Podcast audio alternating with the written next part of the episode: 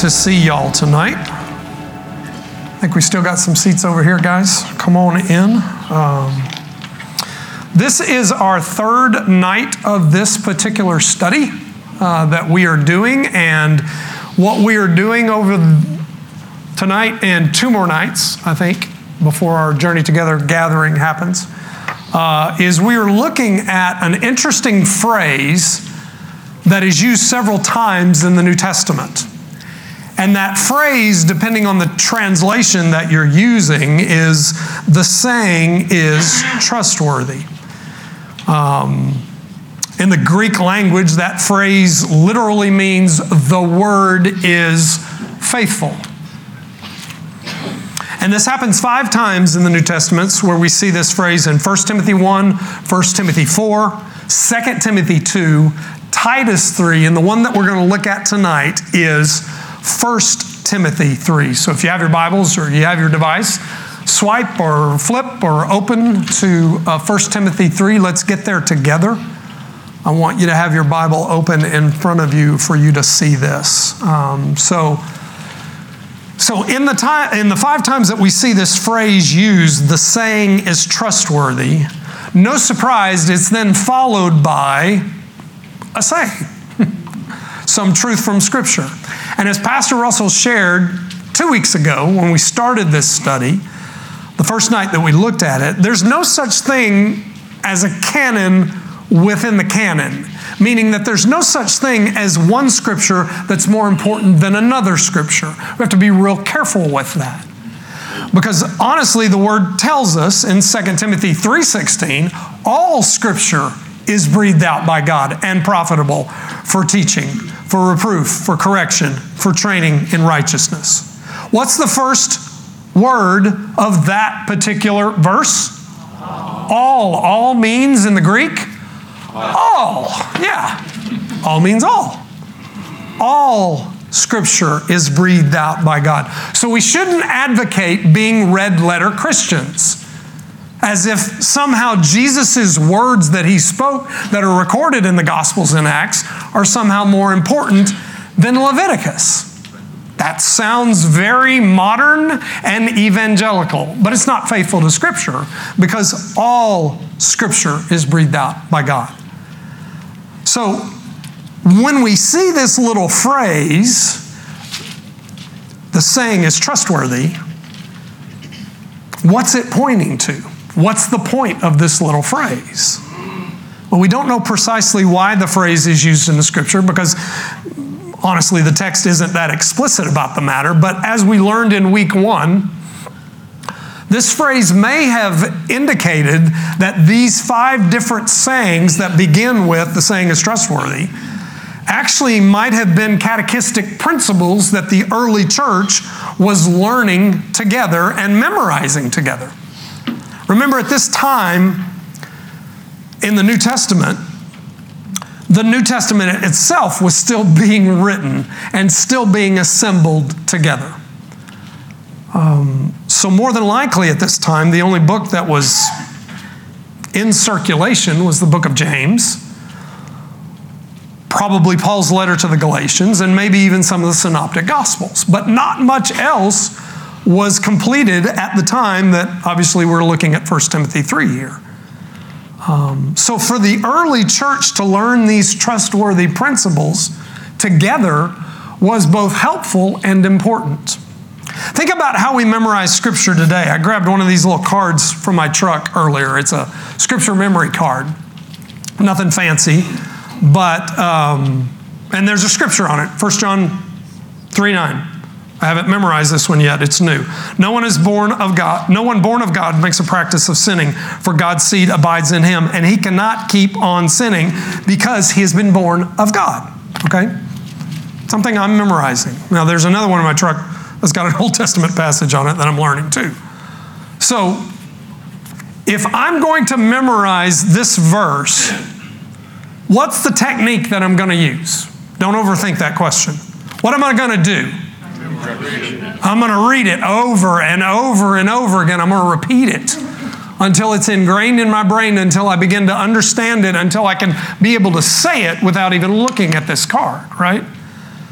Um, that's really the method that we use when we memorize Scripture. And that's all that catechism or catechesis is it means to repeat. And so it's a discipline or a technique, and that's the way that we learn information many times. Now, again, Scripture is not explicit about the particular phrase, the saying is trustworthy. It's not explicit about how it's used, but the thinking here is that the principles that come after this phrase in the New Testament are like foundational truths that the early church, again, would be memorizing together with them. And it makes sense, particularly when you look at the phrase that Pastor Omar walked us through last Wednesday night. It's up there on the screen. It's 1 Timothy 1 5. This is the one we looked at last week. The saying is trustworthy and deserving of full acceptance. What's the saying? That Christ Jesus came into the world to save sinners, of whom I am the foremost. Talk about a foundational truth that needs to be burned into our heads and our hearts. It's that. That one little statement right there answers several powerful questions. Number one, who is Jesus? Who is Jesus according to that? He's the Christ, the long awaited Messiah who has come. And second question would be why did he come? It's a very important. Who is Jesus and why did he come? Why did he come? He came into the world to do what? Save sinners. Again, this is basic foundational truth, Theology 101. And why does it matter? Third question would be why does it matter? Because I'm a sinner. That's why it matters. If you get those questions wrong, you get the gospel wrong. So I hope you're already beginning to appreciate these trustworthy sayings. And tonight we're going to look at how this phrase is used in 1 Timothy 3. So let's look at the whole chapter in context. I want to read the whole thing so that we get a sense of how this particular trustworthy saying is being used. All right? So again, if you just kind of walked in, we're in 1 Timothy 3, beginning in verse 1. The Word of God says this The saying is trustworthy. If anyone aspires to the office of an of overseer, he desires a noble task. Therefore, an overseer must be above reproach, the husband of one wife, sober minded, self controlled, respectable, hospitable, able to teach, not a drunkard, not violent, but gentle, not quarrelsome, not a lover of money. He must manage his own household well with all dignity, keeping his children submissive. For as someone does not know how to manage his own household, how will he care for God's church? Verse 6. He must not be a recent convert, or he may become puffed up with conceit and fall into the condemnation of the devil. Moreover, he must be well thought of by outsiders so that he may not fall into disgrace, into a snare of the devil. Deacons, likewise, must be dignified, not double tongued, not addicted to much wine, not greedy for dishonest gain. They must hold the mystery of the faith with a clear conscience.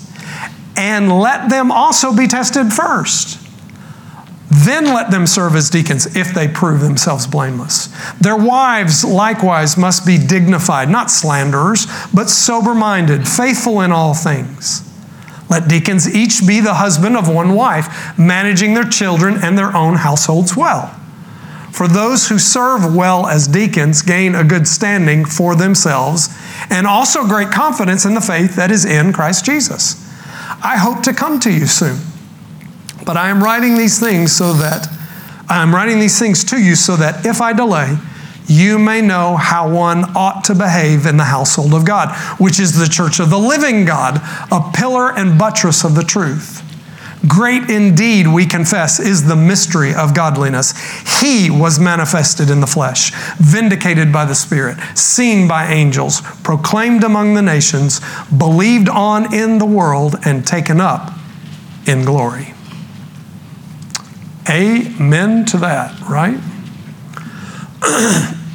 Excuse me. So, the trustworthy saying here is specifically about the noble task of an elder. Or, as the ESV says, an overseer. But before we dive into all of this, it's important to understand the overall point of what Paul is really doing in this letter. Because he's written it to young Pastor Timothy. And the first seven verses of chapter three are all we're really going to focus on tonight. But the whole context of the chapter matters and has bearing on the first seven verses that we're going to look at. Because the whole point of this particular letter is to instruct the church on how it should conduct itself. Brothers and sisters, how a church operates is important. And Scripture is not silent about how a church should operate. As God's church, we're not some entrepreneurial enterprise that we can just do whatever we want. I think uh, Mark Zuckerberg's um, motto in 2014 for Facebook was move fast and break things. And boy, did they. But how pagans operate in the business world is not to be the template for how God's church operates, right? We, we don't get to organize ourselves any way that we want. We don't get to govern ourselves any way that we want. No, God in His Word has laid out a framework of how the local church is to conduct itself. And First Timothy is actually a, a, letter from a seasoned pastor to a rookie pastor, from Paul to Timothy. And in chapter 1, what Paul does is he warns Timothy about false teachers.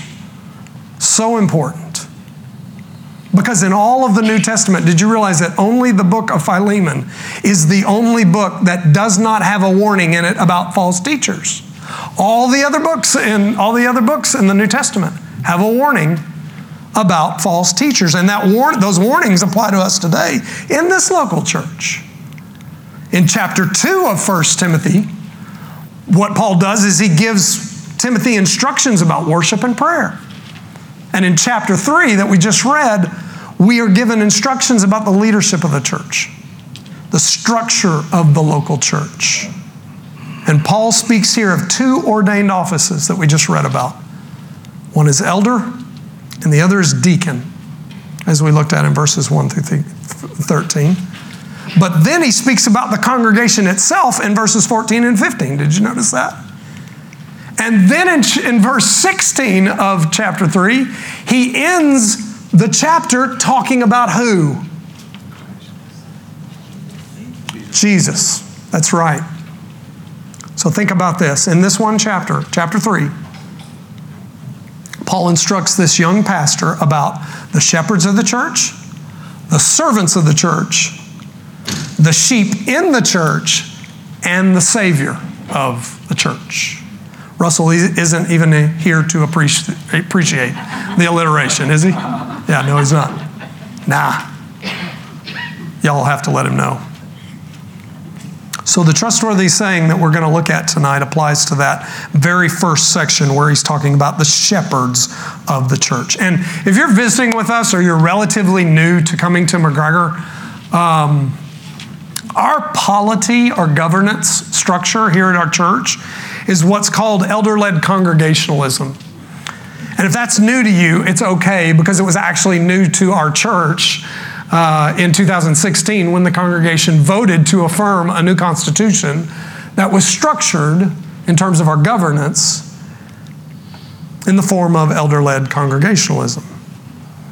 And that was actually an act of repentance because for decades our church did not pay attention or really consider that God's word had much to say about how a ch- church is structured or how we should govern ourselves. But it does.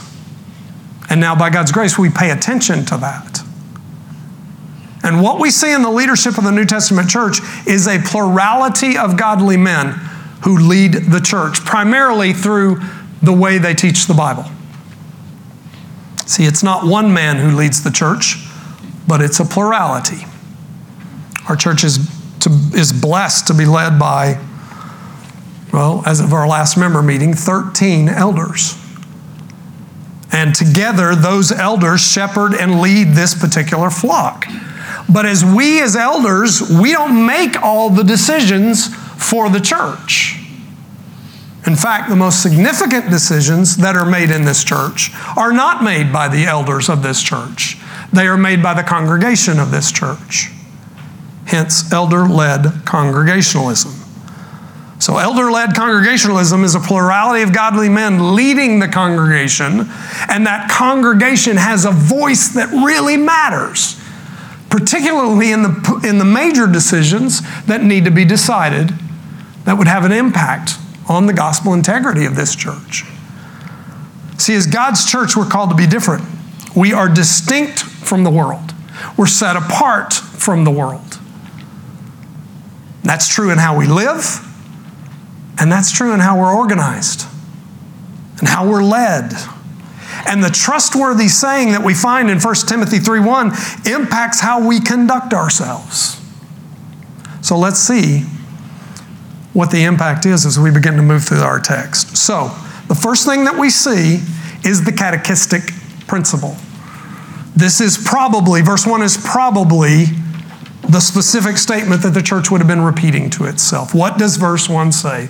Look at it again in your Bibles. The saying is trustworthy. If anyone aspires to the office of overseer, he desires a noble task. Okay. Anybody know who R. Kent Hughes is? He wrote a very famous and great book, if you haven't ever read it. Gentlemen, it's called Disciplines of a Godly Man. I highly recommend it to you. And, and, and Hughes says this about verse 1. He says, verse 1 is an ecclesial axiom that as the years go by, what leaders are in microcosm, the church congregation will become in macrocosm. Think about why leaders matter, friends.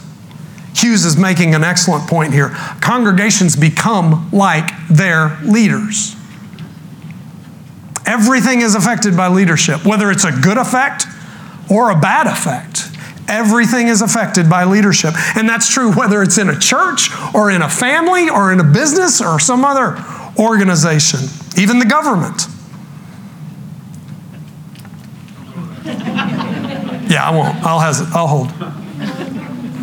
My, uh, my boys were growing up at a time when Disney and Pixar were making good movies. And uh, one of our favorites, still to this day, is, is A Bug's Life. And one of my favorite lines from that movie is when Hopper, the leader of the grasshoppers, says to one of his subordinates, First rule of leadership everything is your fault. now, I've been a pastor here at this church for 21 and a half years, and that's true. I've been a dad for 20 years, and that's also true in that realm, too. But even so, it is a noble task if someone aspires to be an elder. Or the Word of God is not true because that's what verse 1 says, right? That's the important principle here. Now, the word that gets translated here to overseer seer is episkopos. And in modern English, that is typically rendered as bishop. Or as we see it here, if you've got an ESV, it's overseer, right? And there are two other words used in the New Testament about this same leadership office that's referred to here in verse 1. One is presbyteros, which is usually translated as elder in modern English. The other word is poimen, which is usually translated as pastor or shepherd in modern English. Now, some churches and denominations make a distinction between those three words, and they create different leadership roles or offices based on those three different roles. But at McGregor, we see all three of those words pertaining to the same New Testament office, the office of elder or pastor. So here at McGregor, elder and pastor are synonymous, they mean the exact same thing. We don't call someone who is not an elder, we don't call someone who is, well, I just had a brain, brain lapse there. we don't call anyone pastor who isn't an elder, and vice versa. Let's put it that way. Make sense? So, what these three Greek words do is they really give us a full picture of what an elder and pastor does. What do they do? An overseer. They watch over the church. That's what an elder pastor does. Uh, pastor, shepherd, they shepherd the flock. Elder, they are spiritually mature men. And just so we're clear about why we believe that these three terms for a church leader are referring to the same office of elder or pastor, is because all three of these words are used interchangeably in 1 Peter 1, uh, 1 Peter 5, verses 1 and 2. I want you to look at this passage. Again, 1 Peter, Peter's writing here. He says, So I exhort the elders, that's presbyteros. So I exhort the elders among you as a fellow elder, again, presbyteros, and a witness of the sufferings of Christ, as well as a partaker in the glory that is going to be revealed. Shepherd, poimen, shepherd the flock of God that is among you, exercising what? Oversight, episkopos. Not under compulsion, but willingly as God would have you. Again, in two verses, all three words are used interchangeably about the same role the role of elder slash pastor. Same thing, one office. And here's the deal elders are not CEOs, they're not dictators, they're not the boss. They're also not organizational visionaries who blaze a trail to change the world. That's not what pastors and elders are. And actually, they don't even have to be eloquent speakers that captivate people's attention with their charisma. No, they're shepherds. Bottom line, they are shepherds and they oversee God's sheep, and that's a messy job. Just like it was for Moses when he was in the wilderness tending sheep. Just like it was for David when he was in the tending sheep. It's a messy job. And Paul says here in verse 1 that if anyone aspires to that, if anyone is stretching towards that role, it's a good and noble thing. But it comes with qualifications. He goes next into qualifications. And what I want to do is I just want to move through these qualifications just quickly, one at a time, beginning in verse 2. Look at that first qualification. He says, An elder must be above reproach. It means blameless, but it does not mean without sin. Because there's no such thing as a man nor a human being without sin, right? There's no such thing as an elder without sin, especially me. Uh, I was working the other day on my laptop and went to print something, and I got one of those errors. You know, when you get one of those error messages that it didn't work? And the error message was, Your printer needs attention. And I thought, oh, if it was just that simple. there are so many things in my life that need attention, not just the printer. Why? Because I'm a sinner. So is every single elder in our church. So sinlessness is not what's in view here when he says above reproach. Essentially, above reproach means that if an accusation of wrongdoing is, is leveled against a man, that accusation is probably not going to stick. Why? Because of the man's character and his track record. That's why. And this type of blamelessness is really sort of the heading under which all the rest of the qualifications that we're going to talk about fall. He is to be blameless. He is to be above reproach. And then in verses 2 through 7, it describes what that would look like. What does above reproach look like? Well, we find it as we keep reading. So, what would it look like? Well, he'd be the husband of one wife, first off. See that there in beginning of verse 2? This phrase could literally be translated as one womaned man. It's the exact same thing that applies to deacons in the, in the latter part of the passage. And it's not necessarily about marital status. That's not the point of it. It's not a critique about divorced men either. but it's about sexual purity, plain and simple. The question is is this man's desires and affections are they towards his wife or are they also towards other women as well? And please don't miss the fact that this particular qualification is at the top of the list of what it means to be above reproach. Why? Because this is where men in the church, particularly in church leadership, typically fall. I don't have to tell you that. Bill Gothard, Ravi Zacharias, Bob Coy, Ted Haggard, Bill Hybels, Perry Noble, Brian Houston, Carl Lentz, Jimmy Swaggart. Go on and on and on, but I won't. And while this requirement would never be on the application to be a CEO of a corporation or even run for president, it does matter to God's church, right? Because the faithful shepherding of God's church cannot occur if a man is not faithful to his wife. It's that plain and simple. And since human marriage is something that points to the ultimate marriage between Jesus, the groom, and us, his bride, the consequences of marital infidelity go way beyond just the elder and his immediate family. It ricochets and echoes and affects the entire church. Must be the husband of one wife.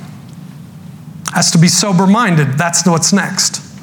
Sober minded means not given to any extremes in his behavior. The old fashioned word is temperate. It means a man who has a sound mind, who is clear headed in his thinking, so he can be watchful over the flock. Why? Well, because there will always be wolves trying to attack the flock, trying to endanger the sheep, and an elder cannot be distracted by his own emotional roller coasters. Somebody that's got to be clear headed, sober minded, is Paul's word there. He also has to be self controlled. That's next. Self controlled simply means somebody who has a serious attitude towards spiritual things. If he doesn't take his own spiritual life and the spiritual life of other people seriously, then he shouldn't be an elder. Doesn't mean the man is humorless, but it means he has a serious level tone when it comes to growing in Christ because he knows it's not a given. He's also to be respectable meaning that there's a baseline of conduct in this guy's life on how he handles himself with others. And he does so in such a way that other people respect him. He's respectable. Paul says he also has to be what? What's next? Hospitable. Does that surprise anybody? When I first discovered that that was a qualification for an elder, it kind of surprised me. Hmm. Hospitable. Again, this the, the word literally means love of stranger. So the, so the question here with this qualification is is this man's life and home open to welcoming others in? Including people he's never met before. That kind of openness is a requirement because it's a matter of spiritual character.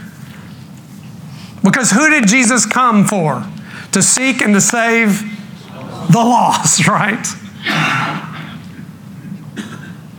An elder has to be hospitable to those he doesn't know. And then what's next? Able to what?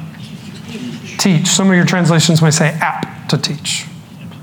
This is about the faithful preaching and teaching of God's word and it is a required responsibility of a man who desires the office of elder. No doubt about it. The question is not, does this man dazzle people with his eloquence and his humorous stories? But the question is, can this man faithfully teach the scriptures to seven year olds and 70 year olds? That's what that qualification is about. Because that's the biggest way that elders shepherd the flock is through their teaching of the scriptures. Now, to be clear, the gift of teaching is just that it's a spiritual gift that's given by God through the Holy Spirit. And if a brother in our church doesn't have the gift of teaching, that's okay. It doesn't make him any less a Christian if he doesn't have the gift of teaching. In fact, it's my position that all these characteristics that are listed in verses 2 through 3 are ones that all Christian men should have, minus being able to teach, or for the single man, being the husband of one wife. What Paul is doing is he's creating a baseline. At minimum, your leaders have to be here. And here is where all church members should be. Because what are elders actually doing? Well, they are setting a pattern for other people in the congregation to follow. Now, so far, if you've noticed, all of these have been positive qualifications, meaning this is what an elder should be. But as Paul continues to share these specific qualifications to Timothy, he shifts to what an elder should not be, right? What's next? Not a what? Not a drunkard. Not a drunkard. Now, to be clear, the Bible does not prohibit drinking alcohol. But it does condemn drunkenness as a sin clearly. Actually, Galatians 5 19 through 21 makes that real clear. Listen to what Paul says in Galatians 5. Now, the works of the flesh are evident sexual immorality, impurity, sensuality idolatry, sorcery, enmity, strife, jealousy, fits of anger, rivalries, dissensions, divisions, envy, drunkenness, orgies, and things like these. I warn you, as I warned you before, that those who do such things will not inherit the kingdom of God. Total abstinence is not required by the Bible, but drinking in excess is because it takes away our ability to think rightly. Remember what one of the qualifications of an elder is? To be sober minded. And we, all people, not just elders, we, all people in the congregation, are to be controlled and led by the Holy Spirit of God, not some foreign substance. So a man who continually does that and gets drunk is demonstrating that he's an unbeliever and as a result should not be considered to lead God's church. What's next? There's several that are sort of clustered together. Not violent, but gentle, not quarrelsome. So, this is not just a warning against someone who's looking to pick a fight physically. it would include that. You don't want that kind of person as an elder. But it's a warning about having a leader in the church that's a hothead. One who's not only accustomed to getting his way all the time, but he has a priority to get his way all the time. An elder should actually be inclined towards peace. The, the, the Greek word that's used for not quarrelsome is amachos. A meaning not, machos meaning a bully. An elder is to not be a bully. Again, this is baseline stuff, but it's amazing how pastoral authority is abused in the church today by men who hold the title of pastor and act like bullies because they're God's man, evidently. Anybody in here ever worked for a bully? You've ever had a supervisor that was a bully? A couple of us, yeah. Some of the, maybe the rest of you don't, don't want to be honest, and that's okay. It's not fun working for a bully, is it? Nobody wants to be under the leadership of a bully. You're always walking on eggshells. Everybody's always whispering behind the bully's back. That's no way to lead a church. If a man's a bully, he's not qualified to be an elder. And, and why would that be a qualification? Think about that. Why would this particularly be a qualification? Well, two reasons. One, an elder does not lead by himself in God's church, it's a plurality of godly men. So, someone who's always accustomed to getting their way, well, that's not the goal in plural elder leadership. It's discovering God's will together. And two is more basic than that. A shepherd doesn't beat his sheep. If you, if you were raised on a farm or been around farm animals, you've never seen a farmer or a shepherd beat a sheep with their cane or their staff, right? The, the, the shepherd's crook is used to help the sheep keep the sheep from eating itself off of a cliff. Sheep are not that bright. They have the smallest brain to body size ratio in the animal kingdom. All right? This is the metaphor that God uses for his people. But shepherds don't use their staff to beat the sheep, they use the staff to guide the sheep.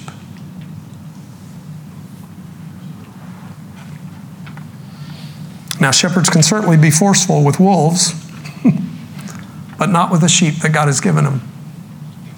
We don't lead by intimidation in the church. That is not of God. What's next? On the heels of that, not a lover of what? Not a lover of money. Why would this matter? Ever thought about that? Why would this matter as a qualification for an elder? Well, if he's a lover of money, meaning money is an idol to him, he's going to pursue ministry for his own personal gain, right? Not for the health and what's best for the church. He would use God's church for selfish reasons. And he'll never be satisfied. You know that? Because our idols never satisfy us. Only Christ satisfies us. The book of Jude in verse 12 calls false teachers fruitless trees in late autumn twice dead and uprooted. That's the description of a pastor who's in it for the money. And oh boy, are there pastors that are in it for the money. Brothers and sisters, don't let the, the net worth of the prosperity gospel preachers fool you. They may have worldly success, they may have impressive net worth. In fact, they do. Joyce Meyer's net worth is 25 million. Benny Hinn's is 60 million. Joel Osteen's is 100 million. T.D. Jakes is 150 million. Kenneth Copeland's net worth is 760 million dollars. So they've got money, but they are dead trees. And they don't and they won't ever produce godly fruit because they're peddling a dead gospel that has no power. And, and the, the not a lover of money qualification for an elder is designed to protect the sheep from that kind of leader. So, those are the qualifications. Now, not only does Paul give Timothy qualifications, but he also gives him warnings. In verses 4 through 7, he gives three different warnings, and, and the warnings are slightly different than the qualifications. Because the qualifications are just that they're characteristics that either should be or should not be present in a potential elder. The elder should be able to demonstrate those before ever becoming an elder. However, in each of the three warnings that Paul mentions here to Timothy, there is an explicit reason or a consequence that is given if those warnings are not heeded. Now, why would Paul do that in his instruction to Timothy? Well, frankly, because of the pressure that comes with leadership. See, the work of shepherding is never done. Some of you may have jobs, or in your previous career had a job where you went to work, you clocked in, you worked, you clocked out, and then you went home. And when you went home, your job didn't go home with you. That's never the case for the work of a pastor. It's the reality of the role of an elder. And that will always be the case until the good shepherd returns and we all go home with him safely. But in the meantime, the sheep, must be cared for. And because of his experience, the Apostle Paul knew that, that the, as that flock grew, that Timothy, Timothy was shepherding, the pressure and the pace of shepherding would eventually bear down on him. And he might buckle under the pressure. And Paul didn't want him to cave to the fear of man. You know what the fear of man is? Proverbs 29 25. The fear of man is a snare, but those who trust in the Lord are protected. Paul knew that Timothy would face moments where he could he could say, "Yeah, yeah, I really like that guy. I really think that guy would be a good elder. And I need help. I need a lot of help." And the pressure of leadership would be bearing down on Timothy for him to discount the qualifications. Take the easy route. Fear of man is a very real thing, and church leaders are not the only one that are tempted by it. You know this in your own life. Ask yourself in any given situation whose approval am I seeking? Who am I trying to please? See, when we do something or don't do something because we want the approval of someone else, it's a snare, it's a trap. And when we do something or don't do something that we're, because we're afraid of someone's disapproval, that's also a snare and a trap. See, God knows your heart, and He knows my heart. He knows whether or not His approval or the approval of other people matter most to us. And the frailty of the human heart, particularly with church leaders, is why Paul gives these three warnings. Now, the first warning is a corporate warning in verses 4 and 5. Look at it with me. Look at this first warning. He must manage his own household well with all dignity, keeping his children submissive. For if someone does not know how to manage his own household, how will he care for God's church? Great rhetorical question that assumes a negative answer. And that negative answer would be, he can't. Right? So, in the aforementioned qualifications that we just looked at, Paul was addressing a potential elder's personal life. But this first warning is about his family life. And it's a corporate warning because there's a one to one correlation here between the warning and the damage that could be done to the church if the warning is not heeded. A local body of Christ could very well be at stake if this warning is not heeded. And so the issue is a potential elder must manage his home well. That's the bottom line of what Paul's getting at. He can't be one person at church and then a different person at home. He can't be one way as a church member and another way as a husband and a father. See, a wife and children are a huge stewardship for a man.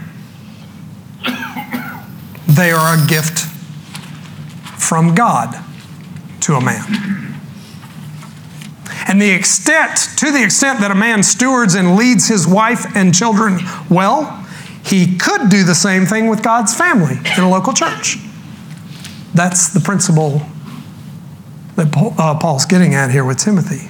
But if he can't lead well at home, he won't lead well in the church, and so he doesn't need to be an elder. And regardless of whether a man is an elder or not in the church, every family is like a small church. And every small church that is a family has a pastor. And that pastor's name is dad like it or not. Because dad is the shepherd over his wife and kids. That's the way God's designed it. You notice I'm not having any discussions here about female pastors and elders because the text is clear. We're talking about a specific gender. And if that offends anybody, the reading of the text is clear. God has designed the family to have one leader and that is the husband, the father. God has designed the church to have multiple men, a plurality of men, leading his church. What's going on here is that both the family and the church are designed by God and they mirror each other. They are not to contradict each other. And our culture that we live in today has both all screwed up in lots of different ways. Right. But we're not going to do that here. Think about what God has called every husband and father to do. Gentlemen, you know this. if you've been around a while, you already know this. God has called every husband and father to set an example, a godly example for his wife and children. He, he, we, we show our wife and our kids what it looks like to follow Jesus day in and day out.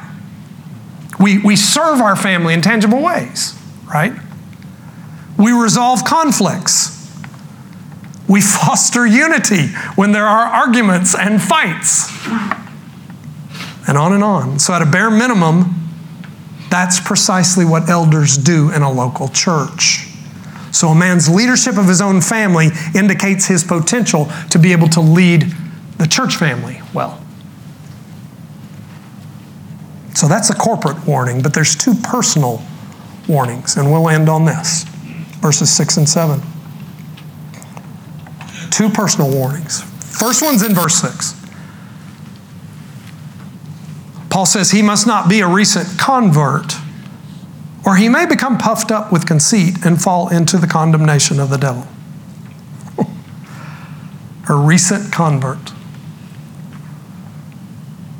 You know what a new Christian needs? Time. Time to grow. I was a big hot mess when God saved me at 13. A new Christian needs time to grow. They need to be discipled by other Christians that are farther down the road spiritually than they are. And that takes time. Ed Welch, in his uh, book, When People Are Big and God is Small, says this. He says, Sanctification is like a clumsy, slow walk rather than a light switch that we turn from off to on. I love that. That's so true. The whole point of Paul's instruction here in looking for elders is to observe a pattern of faithfulness in their life before putting them in a leadership role. The last thing a young Christian needs is to be put in a position of leadership in a local church.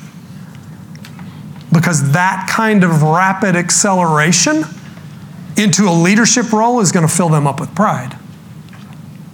That's what that little phrase there, puffed up with conceit, is referring to. You ever had somebody blow smoke in your face? Smoking a cigar or cigarette? Conversation got tense and they blew smoke in your face? That's rarely intended as a sign of hospitality and friendship. Right? It's just not. It's an offense. It's offensive, just like pride is offensive to God. What was Satan's first sin? Pride. Pride. What was Adam and Eve's first sin? Same thing. Pride. And this is a real temptation in the local church to put a new believer or a young Christian in a leadership role, and Paul tells Timothy, do not do that. Yeah, it'll hurt the church, but this is more of a personal warning because if the new believer gets puffed up with pride and conceit, he may experience the same condemnation that the devil incurred for his pride. And if that happens, we'll discover in that moment that we didn't put a young believer into the position of elder, we put an unbeliever into the position of elder. Because you don't lose your salvation, but you can reveal that you were never saved. But there's a second personal warning, and that's in verse 7. Look at it with me. He says, Moreover, he must be well thought of by outsiders so that he may not fall into disgrace, into a snare of the devil. One thing's for sure once a man is an elder, he is associated and identified with the local church he serves in. There's no doubt about that. Pastor Kerry, would you remind everyone how long you've served here at McGregor Baptist Church? 39 years. 39 years. Okay. And we praise God for that, don't we? Yeah. Now, if I was a betting man, I would wager that 95% of the people who know Carrie, whether they come to this church or not, they associate Carrie with McGregor Baptist Church. That kind of happens over 39 years. And to an outsider, a church leader is someone who represents a specific church, right? And for an outsider, the reputation that an elder reflects is one that's either well, positive, or poor upon the reputation of the church that that elder serves.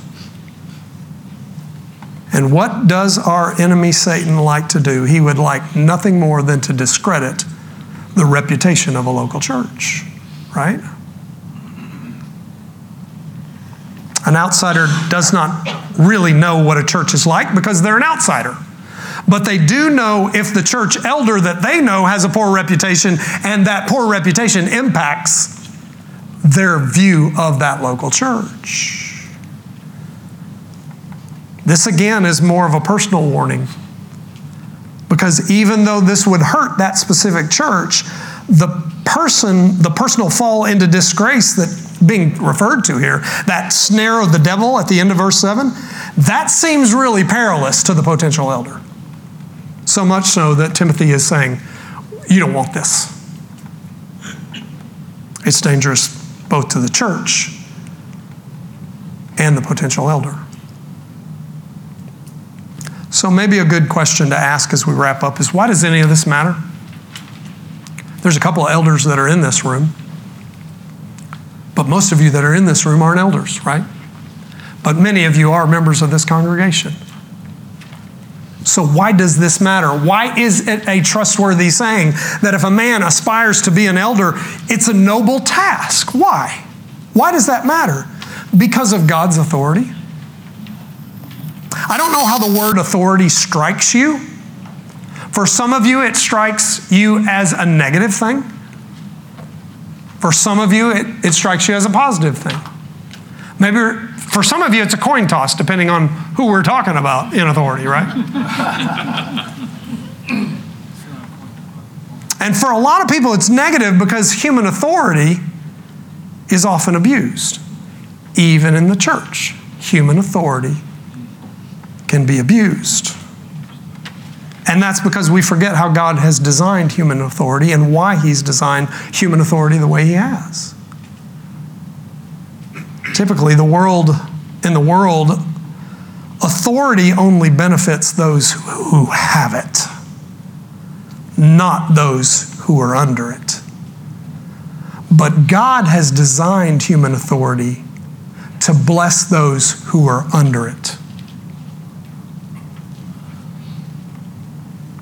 Some of you have seen that when you've watched your, your kids or your grandkids as five year olds being coached in soccer. Ever watched a soccer game with five year olds? the beginning of the season, they're sitting on the ground playing with grasshoppers as the ball rolls by. Right? I coached, I coached my boys a lot of years in soccer. But a good coach knows how to motivate those kids and help them understand what the goal of the game is. And that's to get the ball in the right goal. And so by the end of the season, all the herd is going in the same direction with the ball, and they get it in the goal, and everybody goes nuts, parents and all, right? What do you know about that coach in that moment? You know that that coach understands how God has designed authority. It's designed to bless those who are under that authority. Some of you grew up in homes where mom and dad were not perfect, but they loved Jesus and they loved each other. And you saw them exercise, albeit in fits and starts, but they exercised authority over you. And that authority was predominantly used to bless you. God's authority is designed to bless those who are under it. We see it in the local church as well. This is what Paul is getting at. That for elders, those who shepherd the flock, we are to exercise the authority that God has given us in a way that blesses those who are under our care. You realize nobody has innate authority. No human being has innate authority. All human authority has been delegated to us. A husband is not the ultimate authority over his wife. He is the primary authority over his wife. But if he's a church member and he begins to abuse his wife, there is an authority a higher than that man.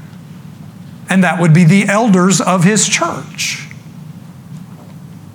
All authority has been given to you and to me, it's been delegated. God is the only one who has ultimate authority in all things. So the federal government, the Lee County tax assessor, your boss at work, the elders at your church, ladies, your husband,